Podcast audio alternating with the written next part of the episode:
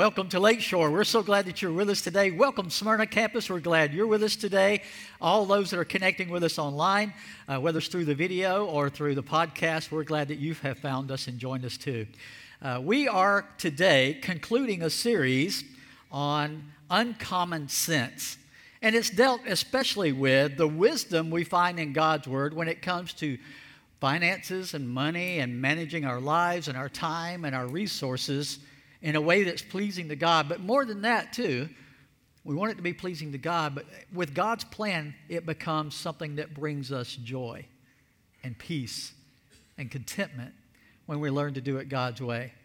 And we've been reminded that God's wisdom is far greater than ours or the wisdom of the world when it comes to managing the resources that God has given us. There was a mom who was shopping with her five year old daughter, and the little girl found a dress that she really liked. They had a special event coming up that she was going to be dressed up for, and she got it off the rack and she just loved it. And she wanted to buy it, so she took it to her mom, and her mom said, Oh, that's beautiful. And then she looked at the price tag and she shook her head. She says, Oh, that's just way too expensive. I'm so sorry. And the daughter dutifully started putting the dress back on the rack, but she mumbled under her breath, well, why did you have me if you can't afford me?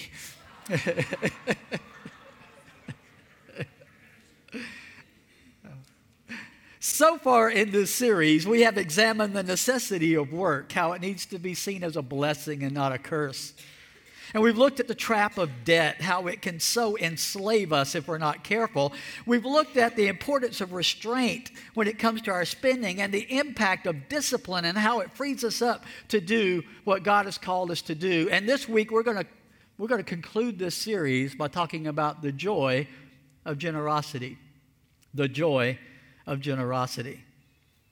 In 2 Corinthians 8, you might want to be turning there now. In 2 Corinthians 8, we're going to look at a, an extended passage, but I want to begin with one verse out of 2 Corinthians 8 and verse 7, where Paul is writing to Christians at the church in Corinth, and he's reminding them of how this is really a part of this idea of giving is a part of our spiritual life.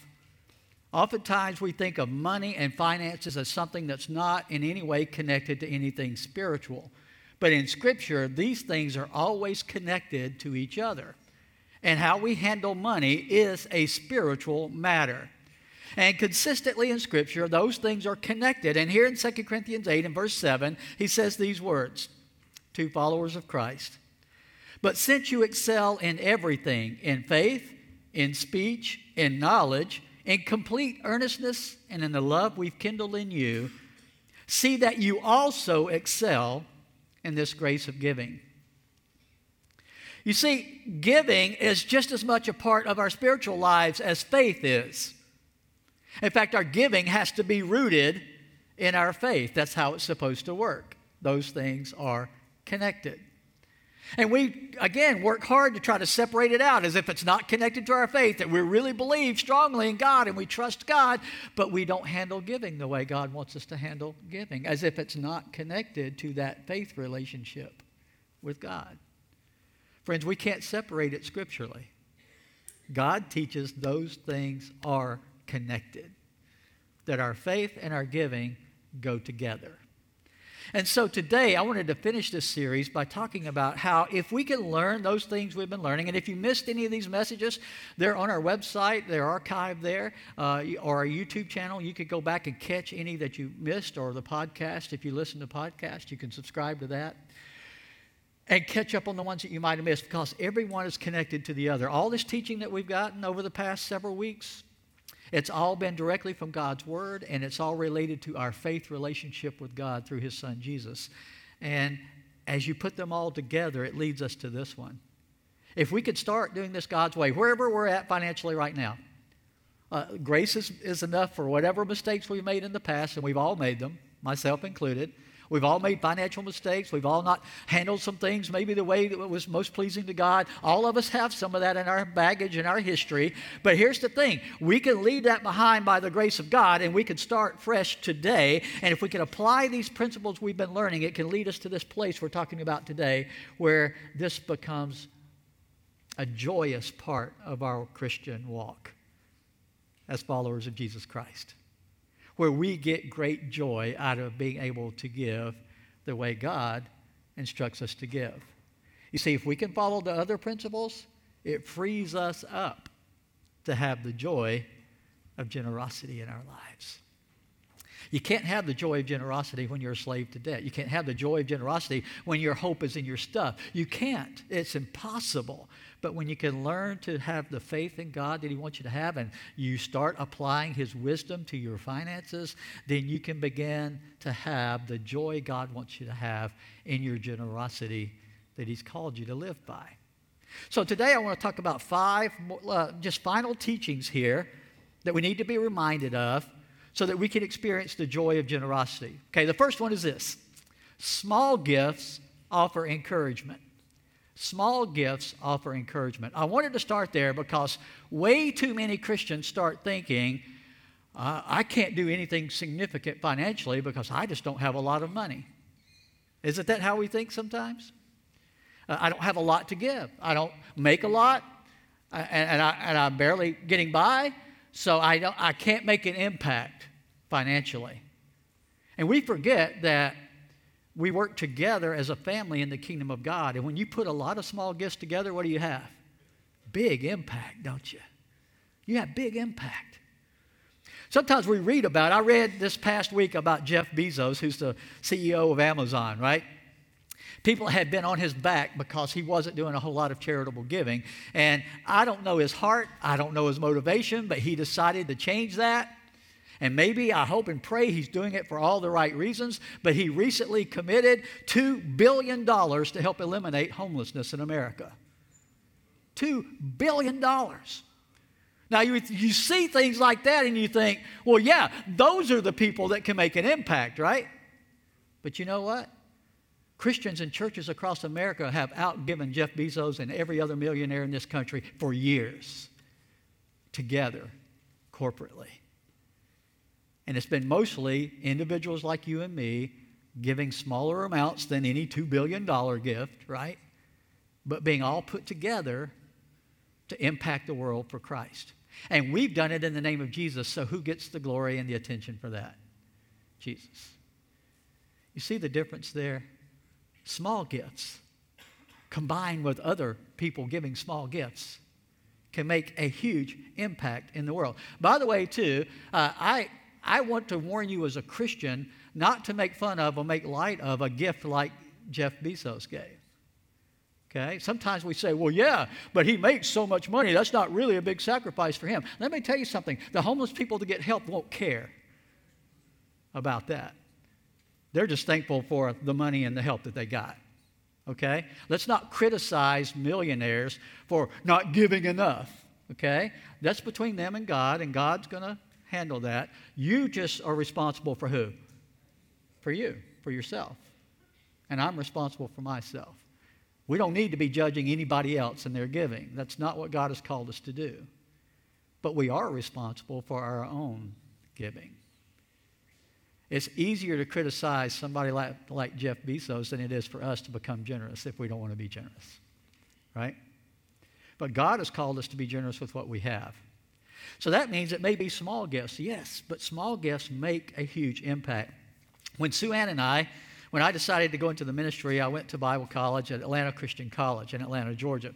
And it's now relocated. It's called Point University. But when I was there, it was Atlanta Christian College. And the second year I was in school, I'm a sophomore in college. We're married. We have a baby. And uh, I've been preaching on the weekends at a little country church that was very caring and loving to us, and I appreciate that.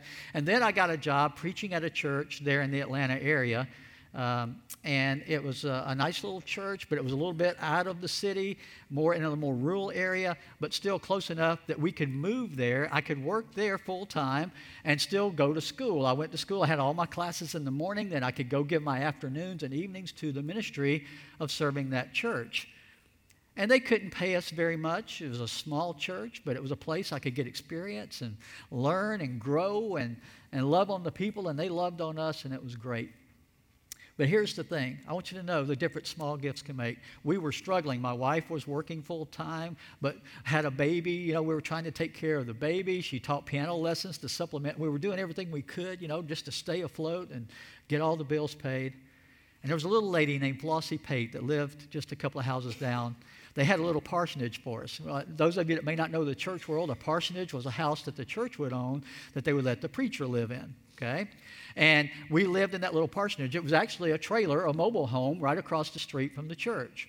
Very small, but it was adequate for us with one child. And she lived just two doors down. And we didn't realize it, but every now and then we would hear a little noise at the door, and we weren't sure. There was no knock, there was no doorbell or anything like that. But later on, when we would open our front door, there would be a bag of vegetables or something like that out of a garden. And it happened regularly. And we were trying to figure out where, where were these vegetables coming from, right? And one day we heard the person out there leaving the vegetables. And we could hear on our steps, the steps going back down and somebody hurrying off. But we got to the window in time to look out, and we saw little Miss Flossie Pate in her 80s who had a little garden in her backyard, who was bringing us groceries out of her garden and trying to scoop back out to her house before we could ever catch her doing it. Now, you can imagine in her 80s, she wasn't real fast. So we were able to see who it was. And we went to her to thank her, and she acted like she didn't know a thing about what we were talking about. you know, that wasn't a big gift, but for our little family, it was big, right? Boy, did that help us with our grocery bill to have good fresh vegetables to eat, something good and healthy for us, right? Don't ever underestimate the value of small gifts given in love in the name of Jesus and the impact that God can use them to make in the world, in the lives of people. I'm always reminded of this when I remember in Mark 12, it's recorded in other gospel as well, but in Mark 12, beginning with verse 41, Jesus is teaching his disciples about how to live out life that's pleasing to God. And he took them to outside the synagogue to a place where the offerings were being given. Now, in the synagogue, the way they did it, in the temple and the synagogue, was they had these offering boxes in the entranceway. So as people came in, they would place their gifts in those offering boxes. Now, some churches do it that way too, and it's not a bad thing. It's a good way to do it. Um, and so they, they were sitting there. He said, Here, have a seat. I want you to watch. And it says in verse 41 Jesus sat down opposite the place where the offerings were put and watched the crowd putting their money into the temple treasury. Many rich people threw in large amounts, but a poor widow came and put in two very small copper coins worth only a few cents. All right? Jesus noticed this little lady, this widow. I say little, I don't know what size she was. All right, this widow who put in two copper coins, worth only a few pennies, right, in our, in our culture today. But Jesus sees a teaching opportunity. So it says in verse 43 calling his disciples to him, Jesus said, Truly I tell you, this poor widow has put more into the treasury than all the others. So it couldn't have been about the amount, could it? The others were putting in larger amounts of money for sure. So, how could Jesus say that this lady gave more than all the others? His how in verse 44. He says, They all gave out of their wealth, but she, out of her poverty, put in everything she had to live on. It's just a few cents, but it's all she had that little gift had more impact in a lot of ways than the big gifts that some of the wealthy people were giving. Now, understand, it doesn't mean that wealthy people giving is not impactful. It is. It can make do so much good with that. Okay? It's not saying in any way they shouldn't do that. It's reminding us that can't do that that our gifts are impactful too that they can make a huge difference too. And that God is honored and pleased when we sacrificially give, even out of our smaller amounts as well. You see, you don't eliminate rich people giving big gifts. That's not what he's saying. He's saying you don't undervalue the widow giving her few cents either. That's big. That's meaningful. That's impactful that she did that. So don't ever think that because you're not in a position financially to write great big checks and make huge donations, that you're deciding to give regularly from what you have consistently to honor God and support the ministry. Don't ever undervalue the impact of doing that. Here's the thing here at Lakeshore. I've been here, it'll be 29 years in March, and I've loved serving with this church. But here's what you have to know about this church we're not a church full of wealthy people. We're not. And that's okay. Now, don't get me wrong, we've got people on a lot of different levels financially here at Lakeshore. And some have higher incomes and can give more in dollar amounts than other people can give. And some are very uh, on the other end of the scale with their income, on the lower end of the scale, and they can't give the large amounts. But you know what? This church has impacted the world because everyday, ordinary people that are working hard and making a living have been giving sacrificially from what God has blessed them with. And there's not been any great big wealthy donation that's been given for over all of that time. Not even one. Huge amount in the eyes of the world. But in the eyes of the people who gave it and in the church that received it, there's been huge gifts being given all the way through because they were sacrificial. And they were given not out of abundance, but even out of need in people's lives. They were given. They were given out of love to advance the work of the kingdom to reach lost people for Jesus. And you can never underestimate the value of those gifts that have been given. You can never, ever think they don't matter and that your gifts don't matter. They do. And we could have person after person after person stand on the stage and say, This church changed their lives because they found Jesus here, or they came back home to Jesus, or their marriage was healed, or their family was saved from, from being put out on the street. So many testimonies that could be given. And it's because a lot of people gave what in the world's eyes might be considered smaller gifts, but you put all those together and it has impacted the world for Jesus, not just here in this community, but we've impacted Ecuador and we've impacted the Dominican Republic and other places all over the world because of lots of people giving from maybe smaller amounts to give, but you put it together with the blessing of God on it and the wise stewardship of the leadership here, and it has changed the world for God in a positive way. So, first principle very clearly, small gifts offer encouragement. Second principle anonymous giving removes pride from the picture. Anonymous giving removes pride from the picture. I know sometimes gifts are given for the recognition, for the acknowledgement, for the praise of people. And again, it doesn't mean God can't use those gifts. He can. What it means is those people don't get the blessing from it that God would want them to get from it. It robs them of some of the blessing that they could have gotten out of giving it in a different way. In Matthew 6, beginning with verse 1, Jesus is teaching this great sermon, right? Sermon on the Mount, and he says this in verse 1. Be careful not to practice your righteousness in front of others to be seen by them. If you do, you will have no reward from your Father in heaven. So when you give to the needy, do not announce it with trumpets as the hypocrites do in the synagogues and on the streets to be honored by others. Truly, I tell you, they have received their reward in full. But when you give to the needy, do not let, let your left hand know what your right hand is doing, so that your giving may be in secret. Then your Father who sees what is done in secret will reward you. What Jesus is talking about here is motivation. It's where your heart is.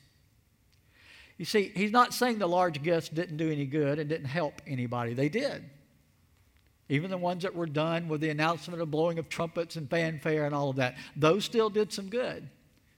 But the person they didn't bless like they could have is the person who gave them that way. They didn't get the blessing from God that they could have gotten had they done it differently. Now, I want you to understand clearly what he's saying. He's not saying you can't ever let anybody know about your giving. That's not what he's saying here.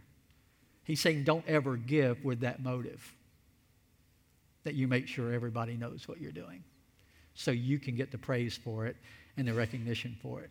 Don't ever give that way because then you rob yourself of the reward that God wants you to have. You know how you can do this? One of the best ways to do this is to do your giving through a local church. If you're part of Lakeshore, you should do it through Lakeshore. If you live somewhere else or you're part of another church family, you should do it through your local church. If you're listening online, do it through your local church.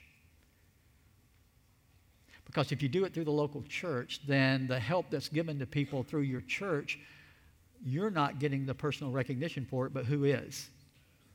God's getting the recognition for it. His church is getting the recognition for it. His kingdom is getting the recognition for it. You're pointing people to Him. It doesn't mean you should never give to somebody personally. That's not what I'm saying. I'm saying, no, think about how you can do this in the best way that honors God the best and that He gets the glory for it the most. And one way to do that is through your local church and your giving there. Now, you can do that in other ways too. You can make anonymous gifts and donations to other organizations and individuals without it becoming a fanfare thing where you're calling attention to yourself. You can do that in other places too, in other ways. So I'm not saying that's the only way, but that's one way you could do it where God receives the glory and you know it's God who's receiving the glory and not yourself. Here's the thing, too, though it's okay to let people know that you do give and support through your local church without bragging about amounts or how you've sacrificed and making it all about you. But it's okay to teach people you do that, and why you do it. it is out of love for God and love for others. And because the church is the one institution in the world that really offers something to people that they can't get anywhere else. And that's the good news of the gospel of Jesus Christ. You see, they find salvation through the local church. When I say the local church, I'm not just talking about the institution. I'm talking about who, what's the church? It's us, it's the people, right? And as we live for God and, and we are the example God wants us to be, people are being brought to salvation through the church, through us as individuals, honoring God with our lives. And so we can point people to Him and say, We honor God by giving through our local church because we believe the church is of value, more value than any other institution on the earth. And that's why we love supporting it. That's why we love sacrificing for it. Not just with money, but with time and giving your other uh, services that you can give to help out the work of the kingdom. It's, it's of great value. So, anonymous giving removes the potential for you to give pridefully. The third principle is this spontaneous generosity brings great joy. Spontaneous generosity brings great joy. I'm going to talk next about planned giving, and that's a good thing, but sometimes spontaneous, spontaneous generosity is some of the most fun you can have. Um, but remember, if you haven't followed the other principles financially, you're not free to spontaneously give like you might want to. You know, if you're over your head in debt and you're a slave to your debt, it's hard to be a spontaneous giver that way, isn't it? But if you can get your finances in order, it frees you up to be a spontaneous giver when opportunities arise, when you see situations that are good, that you could step in there right away and help, even if you haven't planned on it, you know you've got some margin in your budget that enables you to do it, so you can give spontaneously then. And that's so much fun. I think uh, in Scripture, Luke 19, verse 8, where Zacchaeus, remember, you know Zacchaeus this way. He was a what? Wee little man, right? Right? He was a wee little man. And, and he had been a tax collector, a chief tax collector, and he had cheated people out of money. But when he got to know Jesus, he went and saw Jesus. He climbed up in that tree. Jesus told him to come down. He went and had lunch with him and spent time at his house. And he was transformed by that interaction with Jesus. And here's what it says in verse 8 Zacchaeus stood up and said to the Lord, Look, Lord, here and now I give half of my possessions to the poor, and if I've cheated anybody out of anything, and he's saying, and I have, I will pay back four times the amount, spontaneously, right on the spot. You know how you can do that? When your heart has been changed by Jesus. That's how you can start doing that. Remember, this is always a matter of the heart. Where your treasure is, that's where your heart is, Jesus said. It's always a matter of the heart. And Zacchaeus' heart had been radically changed by getting to know Jesus And because of that change, he spontaneously decided, I'm going to be generous. I'm going to, I'm going to bless people. He was a wealthy person. He could do a lot of blessing when he got his heart right. And he was willing to do that. I love that I am married to a woman who loves doing this with me. We don't have a lot either compared to some people we do, right, in third world countries. But here in America, we wouldn't be considered people who have a, a lot, you know, wealthy people, anything like that. But we look for opportunities. We plan for it in a way so that we. Here's my wife, she's a planner. So here's what we do we plan to be spontaneous. Did you catch that? We plan to be spontaneous. And you have to do some planning to free yourself up to be spontaneous, right? If you don't get your budget planned out and handle it well, then it keeps you from being spontaneous giver. But we plan for it in our budget, so all through the year we do this, but especially around the holidays, we look for opportunities to bless somebody financially in some way. And we often do it like if we, we don't eat out a lot, but occasionally we'll go out to eat or something like that. Here's what I want you to understand I don't know anybody that's working as a server at a restaurant just for the fun of it, okay? So we look for opportunities when there's a server that we've got that you can just see the burden in their face. You can see the struggle in their eyes. And they may be working at during the holidays at a restaurant just trying to pay the bills, just hoping maybe somebody that day would give her a good tip or give him a good tip that day because they make so little on an hourly wage and they depend so much on tips and gratuity, right? And so we look for somebody like that. Doesn't matter if it's a man or a woman, because either one can be in that situation. Doesn't matter if they're young or old, you could be any age and be in that situation, right? And a lot of times we've planned to be spontaneous that if it hits us and we prayed about it before we go that day and we look for that person, that opportunity, and if we feel like God is saying this is the one, we'll just give them a tip that we wouldn't normally give, way above what we would normally give. And we don't have enough to say, you know, we'll pay off your car or something like that. We're not doing that. But, friends, when you don't know how you're going to buy Christmas for your kids and somebody leaves an extra $50 or $100, that can make a huge difference in somebody's life. It could just, you could just see. And here's what we do we leave it and get out before they know we've left it. But what we often do is try to find a way we can look through the window or something and watch the expression on their face when they go get the tip. And I see expressions of great joy and sometimes great relief. But you know what it does? It blesses Sue Ann and me a whole lot more than it blessed that person to see the joy that it brought to them. Spontaneous giving brings great joy. We uh, here in America just had Black Friday, right? Spent a whole bunch of money. It says it was a record setting year. More spent on Black Friday than, than ever, okay? Talking billions of dollars, over seven billion, okay, that we spent on gifts. And those are not all selfish things. Some of those are you want to bless other people, and that's what you did, okay? Then we're going to have Cyber Monday tomorrow. People are going to shop online, spend billions more, right? And right after that, guess what we do on Tuesday?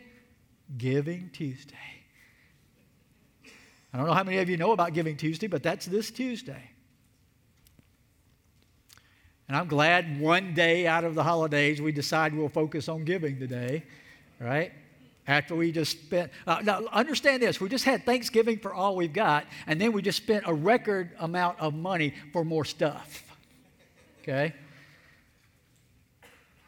It's not over yet. We're going to spend a lot more. Wouldn't it be great if Christians decided spontaneously, I'm going to give an extra gift to my local church? You know, I buy gifts for everybody else. Why wouldn't I give a gift for Jesus? Whose birthday are we about to celebrate? Jesus. Why wouldn't I give a gift to him? Why wouldn't I do a little something extra for him as we celebrate his birthday?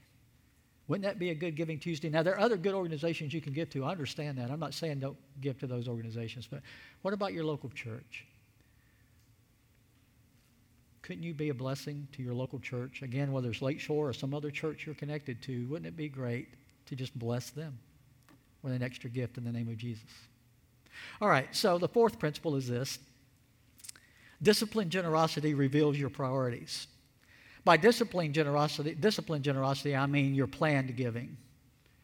Some people don't understand that planned giving is something that's taught in Scripture. It is. Jesus, I mean, God taught it to the nation of Israel through the tithe, right? It was a planned thing. First, right up front, you give 10% back to God. It was a planned way of doing it. It was not something you were caught off guard. I, am still amazed how many people will attend a church and act surprised when we have an offering that we collect. Oh, oh, I didn't know we were going to do that. And they start reaching for their wallet. Yeah. You should have planned to give, right? That should be part of uh, being a Christ follower, is planned giving. You say, we're not an Old Testament church. No, we're not. But in the New Testament, it teaches the same principle as a New Testament church. 1 Corinthians 16, they are collecting an offering uh, for, to help out Christians that were struggling in the Jerusalem area. It says in 1 Corinthians 16, 1 and 2, that they were struggling at Corinth with coming up with this offering. So he said, All right, here's a plan that I want to share with you. Now, about the collection for the Lord's people. Do what I told the Galatian churches to do. On the first day of every week, each of you should set aside a sum of money in keeping with your income, saving it up so that when I come, no collections will have to be made. In other words, here's a plan to follow. On the first day of the week, what was the first day of the week for them? Sunday, just like it is for us. We follow the same calendar, okay? Sunday is the first day of the week. So on the first day of the week, they were supposed to do what? Plan to put some aside to give to the Lord's work so that they could take care of that and not have to be last minute scrambling to try to come up with the money to give. You see, there's a plan. And here's what I know about consistently giving to the Lord through the local church you will never do it if you don't plan to do it. You'll never do it consistently over the long haul if you don't make it part of your plan. You got to have a plan for this. The New Testament teaches us to plan for this, to have a set way of doing it in our lives. That doesn't mean, all right, well, you say, I only get paid every other week. Okay, every other first day of the week. I get paid once a month. Okay, once a month on the first day of the week. Put it aside. I get paid commissions. Well, whenever you get it on the first day of the week, right? Have a plan for how you do this. Where you're going to put it aside. You know why I think he said the first day of the week? Because it symbolizes again first fruits, putting God first. That's the first thing you do that week is put that aside to honor God with what he's blessed you with. It's a plan. And friends, let me tell you something. One time gifts are wonderful and they bless us. So if you want to do a one time gift, we'll, we'll accept it, okay? That's a wonderful thing. We will not refuse any of them. But here's the deal we pay the light bill, we pay the staff, we pay the, the, the materials for our ministries and all that. We pay that most out of people just regularly giving on the first day of the week to support the work of the church. We couldn't do the ministry we do at Lakeshore without a bunch of people having a disciplined plan for giving consistently over time. And we're so grateful that we've got a core group of people that do that here at Lakeshore. But you know what? We could do more and we could honor God in other ways and bless more people if more people had a disciplined plan and were giving this way. I want to challenge you to think about having a disciplined plan for giving through your local church because it's the local church that has the answer the world needs. The government doesn't. No government program does what the church can do. They don't offer what the church can offer. There is no way they can bless the world the way the church can if we would be disciplined givers on a regular basis to support the local church. And I want to brag on our local church because we, we have impacted this community, the Smyrna community, this world in a powerful way through disciplined givers over time, supporting the work of the Lord here. And I'm so grateful for that. In 1 Corinthians 16, remember it says, on the first day of the week, do this. In Proverbs 3, we looked at this a couple of weeks ago, beginning with verse 9 honor the Lord with your wealth, with the first fruits of all your crops. Then your barns will be filled to overflowing, and your vats will brim over with new wine. God says, I will make sure you're taken care of when you put God first when you put the work of the kingdom first. God will bless you. Well, the final principle, the fifth one is this sacrificial giving displays love. More than anything else I know in Scripture that's taught, it is that sacrificial giving is a display of love being real and genuine. We use love so lightly, the word love so lightly in our culture. And when we think of love and acts of love in our culture, oftentimes we think of things that involve no sacrifice at all. And we still call it love. But in Scripture, the word love is the word agape, talking about God's love. And agape love is always giving yourself for the sake of others. That's what real love is. And the Bible says here's how we know what real love is that God loved us and gave his Son to be the payment for our sins sacrifice. Ultimate sacrifice is what real love is all about. So here's the question for all of us What are we willing to sacrifice for? What are, not just what we say we're willing to sacrifice for, what have you up till right now been willing to sacrifice for? To get the house you want to get? The car you want to drive? The clothes you want to wear? Or have you been willing to sacrifice for the kingdom of God? Sacrifice means you give up yourself for the good of something you think is greater than yourself. What's greater than bringing people to salvation in the name of Jesus?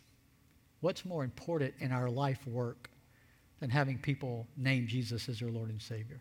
I don't know of any greater reason to sacrifice than helping people find their way home to Jesus. In 2 Corinthians chapter 8, beginning with verse 1, this passage we've been looking at today, Paul is writing to the church at Corinth. The church at Corinth was known as a pretty well to do church. Just want you to know that right up front.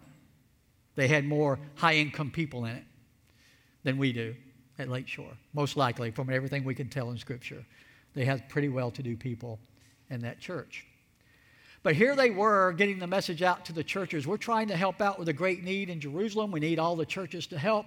And the church at Corinth had said, We'll help, we'll help. But guess what they hadn't done?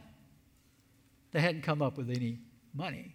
They had not really given like they said they were going to give. And so Paul is trying to encourage them in this letter to go ahead and give generously the way they said they were going to do it. You see, it's easy for us to talk about how we're going to help and get people excited about it and say, oh, yeah, we're going to, we're going to really make an impact. We're going to, and, and then the actual follow through is the problem, right? If your heart's not where it needs to be, the follow through is the problem. And there are a lot of us in churches today who are saying, I want to help out. I love the Lord. I want to help the church be strong and have good ministry. But we don't quite follow through with the support that it takes for the church to do those things. And so Paul is writing to the church at Corinth and he says, I want to give you an example of what I'm talking about here on how to do this. And here's the amazing thing the example that he picked was not another wealthy church that had given great big dollars to the work of the kingdom. The example that he picks to say to Corinth on how to give were the churches in the province of Macedonia. Now, the province of Macedonia wasn't a, a, a poverty stricken place most of the time. But here's why this is so cool. During the time this was going on, they had suffered a famine in the province of Macedonia.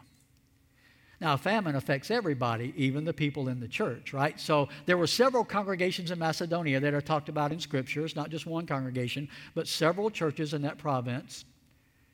And you know what Paul and the other apostles had thought? Since they're going through such a hard time, we won't even ask them to help with this cause. Right? Isn't that the way we think? If people are struggling, they shouldn't be asked to help. Isn't that what we think in our culture?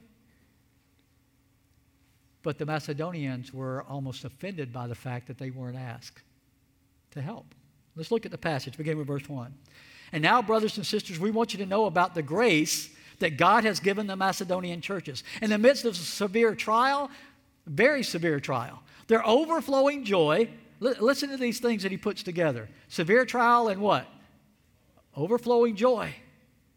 Their extreme poverty, all right? So in a famine, what would happen? You would be in, in a poverty type situation because you wouldn't have the needs being met.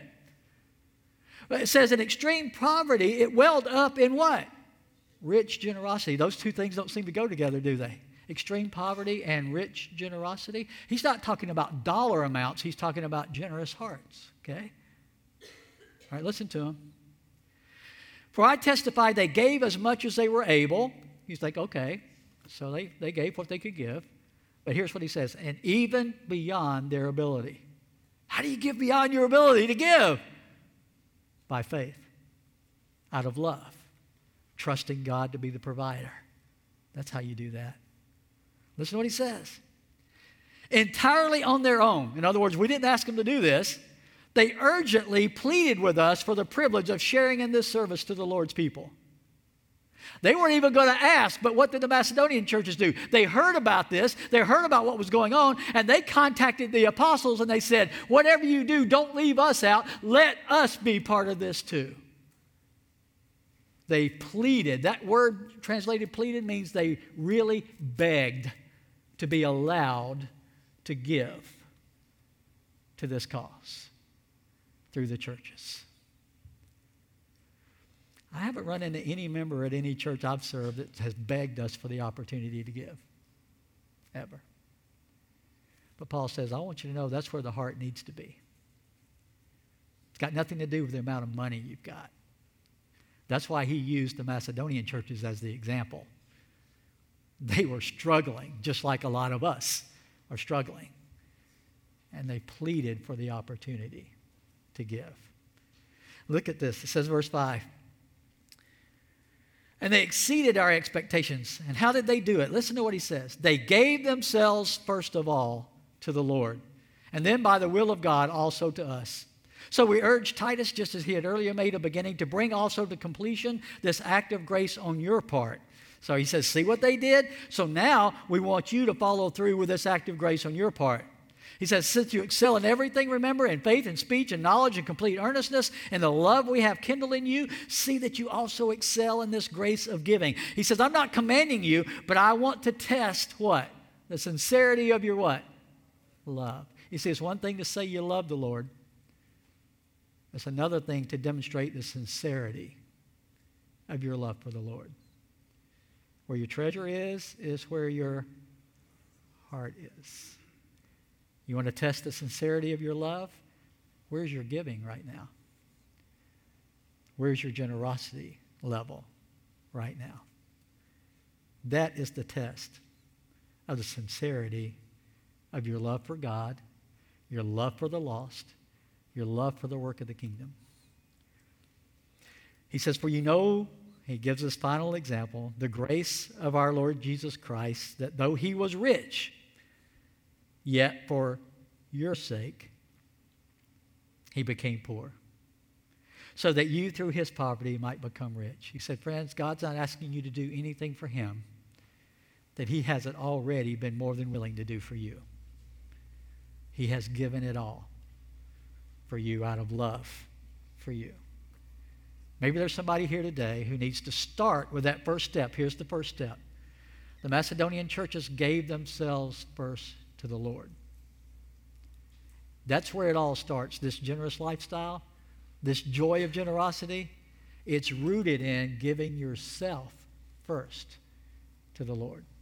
Let's pray together. Father, we thank you that today we've been reminded of your love for us.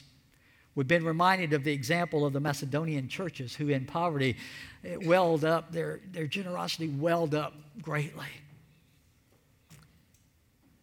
We're reminded that the widow's gift was just as important as anything any rich people ever gave because she sacrificially gave out of love and gratitude. And help us to remember that real joy, lasting joy, comes not from buying stuff, more stuff, more stuff. It comes from being the generous person that knows you're using them to impact the world for the kingdom. If there's anybody here today who needs to take that first step of giving themselves to you, help them to know that that's where the real joy is found. That's where the real fulfillment is found because that's where the real purpose of life can be lived out. It's in relationship with you. Thank you for loving us, for giving to us your Son. It's in His name that we pray. Amen.